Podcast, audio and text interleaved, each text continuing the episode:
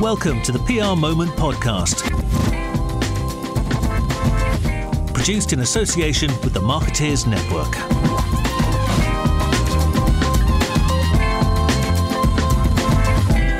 On the show this week, we're talking creativity. Uh, we're going to review some of the best bits of creativity our panel has seen over the past month or so. On the show today, to help us review the best creative work, uh, is Kim Allain, who's creative lead at MSL, Ottilie Ross, creative director at Halpern, and James Gordon MacIntosh, who's co founder and chief creative officer at Hope and Glory. For this new regular episode of the Moment podcast, we're going to be rolling out a panel, uh, and on each episode, each panelist will have their favourite bits of creativity they've seen recently reviewed, um, and we'll have a bit of a chat about it in essence. Um, this special episode of the Moment podcast is brought to you in partnership, um, naturally enough, with the good guys at Create, Creative Moment. Um, and if you want to read a bit more about creative inspiration, do check out Creative Moment to have a look at what's going on. Thanks so much, as ever, to our PR Moment podcast sponsors, the PRCA. Kim, Ottilie, and James, welcome to the show. Hi. Thank you for having us. An absolute pleasure. Kim, let's come to you first. Uh, what's caught your eye this week uh, in terms of your, your favourite bit of creativity that you've seen? So, my favourite bit of creativity, which um, I actually didn't realize it was one of our panelists' pieces of work, um, was our IKEA um, and shelter collaboration showcasing um, how unsafe temporary accommodation basically is for families. So taking over their showrooms um, and really showing the cramped conditions and how kind of crappy it is to live in those kind of spaces. Um, I think it was just ace work. I think it's 10 10 work that really showcases not even just what people are going through with temporary accommodation. And it's n- normally a lot of like women and children, etc., that are, are going through these kind of situations, but just kind of what the UK, um, specifically London, is experiencing experiencing currently. Um, there's so many friends of mine that like are looking for one beds, two beds, like flats to live in, um, specifically kind of in their late 20s, early 30s, and are, are having to flat share to get a decent house or spending out of their nose holes to just kind of get somewhere that is somewhat suitable. Um, as I consistently have this conversation and, and a bit of a joke, even though it's not funny, about how one five can get you a bit of a crap den in London, which obviously is isn't what anybody wants to live in. Um, but we we have a real crisis on our hands in terms of accommodation, um, the the kind of housing crisis, etc. And I feel like it's just a great way to show it. You walk around IKEA and you always go, "Oh, I'd love my living room to look like this," and "Oh, I'd love my my house to look like this." But when you're actually seeing the reality of what some people's like accommodation situation is, um, it's really harrowing and it really makes us sit and think like this is this is a reality and this is something that needs to be dealt with um, I feel like I, am always having this real conversation about when we're doing creative and when we're coming up with campaigns, are we actually doing stuff that kind of hits home to our consumer? Is it things that people actually give an F about, not to kind of swear, but like, um, is it things that people actually care about? And is, are, are it is it things that our consumer is actually going to look at and be like, you know what, that is a reflection of my life? And I think this one really, really does sit with like a general consensus of how people feel about the housing crisis. Uh, just give us, just explain a little bit, Kim, on the actual activation. Just uh, it's difficult to um, paint paint a picture in words, but just uh, what what actually did did IKEA do? So it was them taking over their kind of showrooms of like how uh, flats and um, uh, different rooms look, how that you normally kind of have their beautiful kitchens and your beautiful bathrooms, and it literally were like uh, fold out beds, kind of all squashed together, and kind of like broken down sinks and just just the real real uh kind of visual of how some of these temporary accommodations look. We know that there's influencers that are going around currently looking at council homes and the fact that people are having like leaks and rats and cockroaches and all types of things that you would never want to live in. And it was that like visually putting that into place for people that are potentially um, blessed to be able to go through an IKEA and actually see like, oh, this this lovely chandelier that I want to put in my house, etc. So it was just like a real visual representation of temporary accommodation. Sure. And just to confirm, we'll, we'll in, include some video and some pictures on the show notes and links to those um, so that people can have a look at it if they haven't had a chance to see it yet. Um, go on, Ottilie. Uh, what, what do you think? Was, did you like that one? I really liked it. And I like, to your point, Kim, it was super disruptive in that you go around IKEA to look at pristine show homes and to see one that is so shockingly different to what's around it would have really made an impact. Um, and I also really liked that it was um, a commitment from Shelter to um, get 90 90,000 more social homes built by 2030. Um, and I don't know if there was, I mean, James, you'll know it's your campaign. I don't know if there's a call to action to get people to um, take that take that goal um, to their MP or, or something like that. But I just really like that there was a goal tied into it that people potentially were more aware of after seeing it. Yeah. Um, John James, mildly awkward one for you, but um, just talk us through from from your from the creative side of it, how or creators side of it, I should say. Um, give give us an insight into how how it all worked. Uh, well, that's a good question. I, I, mean, I, I, mean, first of all, I have to say I, am very annoyed by this idea because it wasn't mine. Um, uh, it was actually Dominique's, uh, who has run the account ever since she joined us, pretty much uh, as well. She hasn't run it since she was an intern, but she's been on it since she was an intern and now runs it. And it was actually hers. Um, I think she first came up with it when um, IKEA first announced that they had a partnership with Shelter about a year ago. It's one of those ideas that um, you know someone who's an account lead first of all came up with uh, and has just pushed and pushed and pushed um, and finally got over the line because well, as you can imagine, changing room sets in IKEA is not an easy job, um, and turning them into temporary accommodation is something that you know the client took a uh, a leap of faith with, um, which we were super chuffed with. But um, uh, yeah, utterly, Kim, you're absolutely right. It was very much there because IKEA and Shelter have a partnership. They are pushing government to uh, increase the number of um, homes in the UK by 90,000, and they are very, very committed to that. And yes, there is a there is a big. Uh, it's an integrated campaign insofar as you know there is public affairs involved. Um, there is a lot of um, customer relations stuff um, involved, a lot of community-based work involved in it. But yeah, I think it's just one of those I don't know about anyone else, but I, I mean, I think the concept of creative directors in PR is it's not, you know, it's not particularly new now. I've been around for what, 10 years or so, but um, there's still nothing that gives me joy. Uh, anything like hearing a really bloody good idea that I've had nothing to do with uh, signed off and out in the wild. I, you know, I mean, I think that we have lauded titles, but I do love it when a team comes up with a belter and then pushes it through. Um, and Ottilie, you when we chatted before, it was it was quite interesting watching the the coverage build for this one. It wasn't, it didn't happen immediately, but it, it built over time. Yeah, because I think it was in selected stores, and then when it first came out, because I remember I was really interested in it and how it was doing, so I was sort of keeping an eye on the coverage, not to stalk you, James. Um, but there was um, quite a lot of trade coverage and regional coverage, but then it seems like the only the big um, high reaching nationals and broadcasts came later. And is that something you've sort of is that is that a bit more normal these days, Kim, or is that is that um, that's that sort of building of media coverage as opposed to just that initial hit, if you like? Um, I, I'm finding it a lot more. I think where like as PRs, um, we need to take a lot more pride when we get our coverage than we were maybe even previously before because i think every single day you're fighting with new news um, and there is this big thing of like yes you could come out with this ikea idea but then like boris johnson might get arrested down the roads. Like you you actually don't know what's going to happen and what you're competing with in terms of news. So i think there is just a standard of um, teams having to like really rework the, the story and kind of repitch it into um, titles, etc., to just get the hit that it deserves. Um, and I think this really, really did deserve the the coverage that it got. Um, but yeah, there, there's a level of creativity in selling in stories nowadays. Just to have to keep refreshing it. How, like, who are we going to reach out to? How? Why? Like, just to make sure that it's it's landing where it needs to land, and it doesn't just get lost by the million of other stories that are happening nowadays. Great. Um, go on, Ottilie. What were your? You covered this a slightly different way, haven't you? You've got a you got a couple of campaigns that you really like. Do you want to do you want to talk us through your first one? Yeah, I feel like there's a lot of good work at the moment.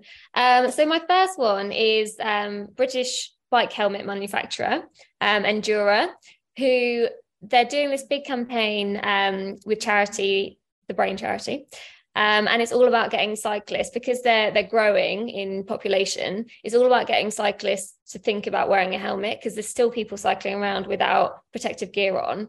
Um, so they released a limited edition number of helmets, um, which actually featured CAT scans of real brain injuries sustained during cycling without a helmet. Um, and I think it's really hard hitting. They worked with some neuroscientists in Liverpool to make sure that everything was sort of accurate and to scale on the helmets.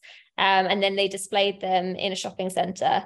Um, and I like the fact that it was a really simple campaign, super visual. So all of the visuals that come off the back of it and have landed in news are really strong. But then it's all backed up by research into how many people aren't wearing helmets and what um, the the likelihood of getting injured is looking like.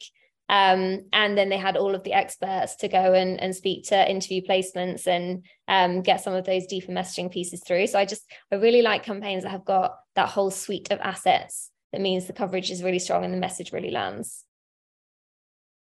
Yeah, it's interesting one that. I mean, it's another uh, brand charity partnership, which might be might be worth talking about. Um, James, was that one that you had you seen that one? What do you think of that, that one?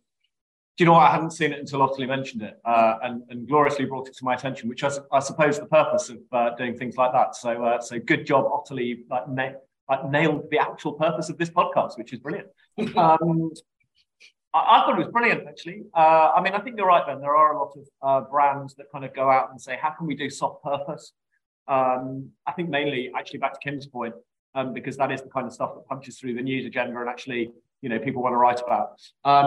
But I think the thing I loved about this is that I mean, you can almost imagine, uh, you know, the pain on the on the uh, on the on the team's face when this brief arrived, which was basically how can we tell people that cycling helmets prevent brain injury? And it's like it's one of those heart sink moments, isn't it? When you get a brief like that, it's so dirty commercial. It's basically sell more bike helmets.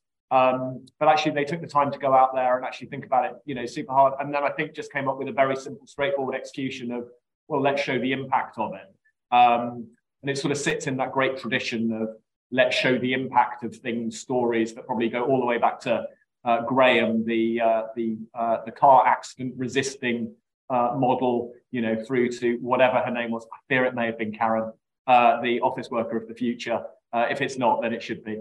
Um, you know, there's that there's that kind of real tradition in PR of doing that, and then you know, linking a, a relatively commercial uh, message with a charity with a let's show what happens if you do or you don't do this thing. Um, but it was an incredibly effective one, I thought. Ossie, what's your next one? Um, and my next one is um, the chickens. So, Honest Egg Company in Australia. Um, and again, it's one of those briefs that you imagine landing on the desk and you just think, oh, how are we going to do this? It's all about how do we show our chickens are actually happy and they do roam free and they're genuinely free range. Um, so they worked with scientists to create fitness trackers for chickens um, that had a pedometer function. Um, so we're all used to seeing those stamps on our eggs that say the sell by date or if they're salmonella free. And for their um, eggs, they actually put the step count of that um, that egg's chicken and how many steps they had walked the day that they laid it. Um, so it's actually sort of, and you know, probably a bit of smoke and mirrors involved in how accurate is it really. But to be able to to see on your egg that the chicken has been happy and has actually been walking around and not bat- battery farmed, I think is really effective. Um, and it was all by creative um, agency VM VMLY and R, um, not the punchiest of names, but I just thought it was really simple, really clever, um, and it it just sort of makes you you chuckle. And it's quite a laborious topic that we're all a bit sick of hearing, um, but in a really fresh way. Yeah, so there's a nice review of that campaign. Be remiss, remiss of me not to say it's on Creative Moments. Have, have a little look at that one. Go on, Kim. What did you think of that one? Um, I think there's there's kind of two sides of that. Um, there's a real nice element of this because, as Ottilie said, like you kind of see these campaigns kind of pop up ever so often, and someone's like, "Can we put a live feed to a farm where you can actually see them walking around?" Like you've kind of seen that before, um, and I can almost imagine um, that brainstorm where that person came up with it and like literally everyone started pissing themselves laughing about putting a pedometer on a chicken. Oh. Um, but like it just it just feels good. Like it's it's, it's a really nice campaign. Um, and I feel like there's like a again a freshness to it but even just the name FitChix like i actually thought at first when honestly you said it that it was a gym or like some sort of like workout for for, for women somewhere um but like FitChix feels really nice. I think the only thing that just kind of throws me off a little bit is how many steps that chicken has taken because I think it just really brings back to life that you're having like actual re- real produce. Um, and potentially could turn anybody vegan if they're like, oh, that chicken was walking around before I started eating its egg. Okay. um, but other than that, I think it is a really, really nice campaign. Nice. Uh, and obviously, your last, um, the last campaign that's caught your eye. The last one was just from Google Street View because I think that they, I mean, they created something really functional however many years ago, and they've turned it into this brand behavior that they keep activating. And sometimes it's funny um, and it's showing, you know, potentially where aliens live in in America, and they've done lots of stunty things with Google Street View. But they recently did to mark the year anniversary of the Ukraine invasion. They did um, a street view of the Ukraine, which obviously would be logistically very hard, but they did it. Um, and you can switch between footage when you watch it. Show it so it shows um, the streets as they were before the invasion, and then you can switch to how it looks now. And it's really harrowing, really hard hitting. Um, but I think it's really vital to sort of show the world what's happening and keep it fresh in front of mind um, because they are still suffering. So I just think it's a really great way to use that technology um, in a way that is quite purpose driven. Yeah, the power of an image, eh? Um, James, what do you think of this one? Yeah, again, I mean, you know, really, yeah, lovely campaign. Uh, you know, I mean, I think probably one of those campaigns that you could only do in partnership uh, with probably the Ukraine government um, and um, and at a relevant moment because uh, otherwise it, it, all feels a little bit ambulance chasing um, and, and, grubby commercial uh, around such an important issue. But you know, I think on this occasion, you know, it very firmly came out as you know Google being on the side of the good guys, but actually doing something to support and, and, and really illustrate um, just how bad things are um, on behalf of Ukraine. Um, and um, yeah, I mean, I, would be fascinated to know uh, you know, who approached who um, in that particular partnership. Um, yes. really interesting to be a fly on the wall in that one. Um, I, I, should have mentioned, sorry, it was um, it's with in partnership with a range of different charities, but one of them is Zelensky's United 24. Yeah, I mean, just um, yeah, I mean, a you know, very impactful piece of work. You know, I mean, I think that um, I mean, you know, generally speaking, you know, we we we don't do a great deal of work that really changes the world or has a dramatic impact um, much as we would all love to, we're all you know too busy selling toothpaste or sofas or whatever it may be, which is important, um, but perhaps not going to change the world. I think um, yeah, the opportunity to be involved in campaigns like that is is just an amazing one. We should yeah, really embrace it when they arrive, right? Hundred percent. I also feel like there's a real level here of like, um, I, really want to see like in five years someone actually do something with the Ukrainian tourism board or something as to like and and this is how we're like redeveloping or like read like I, you just want to see the succession. Like you want you don't want to just see it the before the after. You want it to be you see it as like the redevelopment as well. You want to see that end goal just to just so that it doesn't feel like not necessarily ambulance chasing but you don't want it to seem like it's just like a, a, brand that is showcasing like the real hardship of people, but there is like a, a light at the end of that tunnel as well. Yeah, let's, and let's hope that um, that that light arrives sooner rather than later. Um, James, go on, talk us through uh, a couple of campaigns that you liked.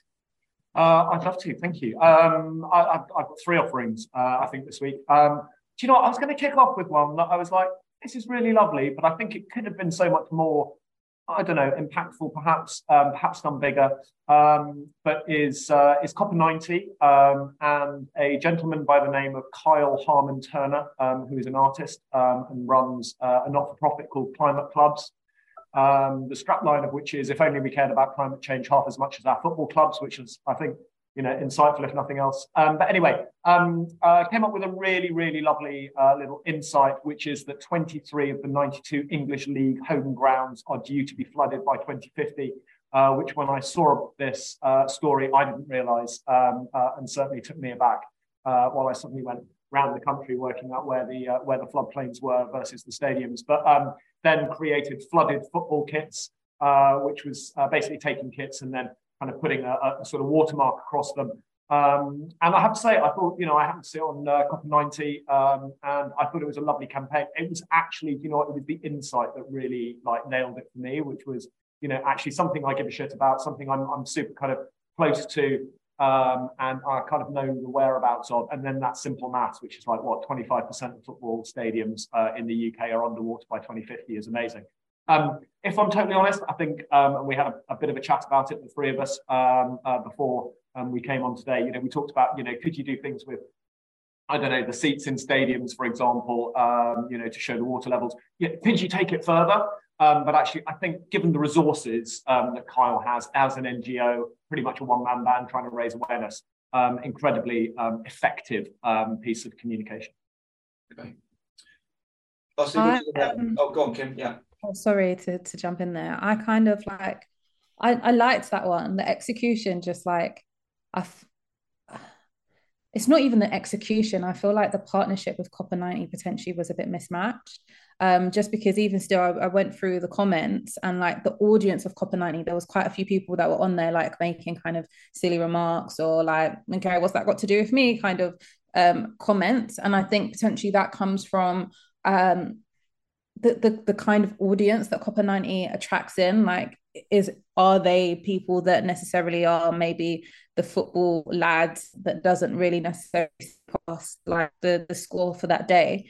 Um and and is there was there another platform that that could have sat on? But i, I think it was it, it, the insight is really lovely and it was really nice. I think COPA90 it just kind of like fell a bit at that point because the audience didn't receive it how they should have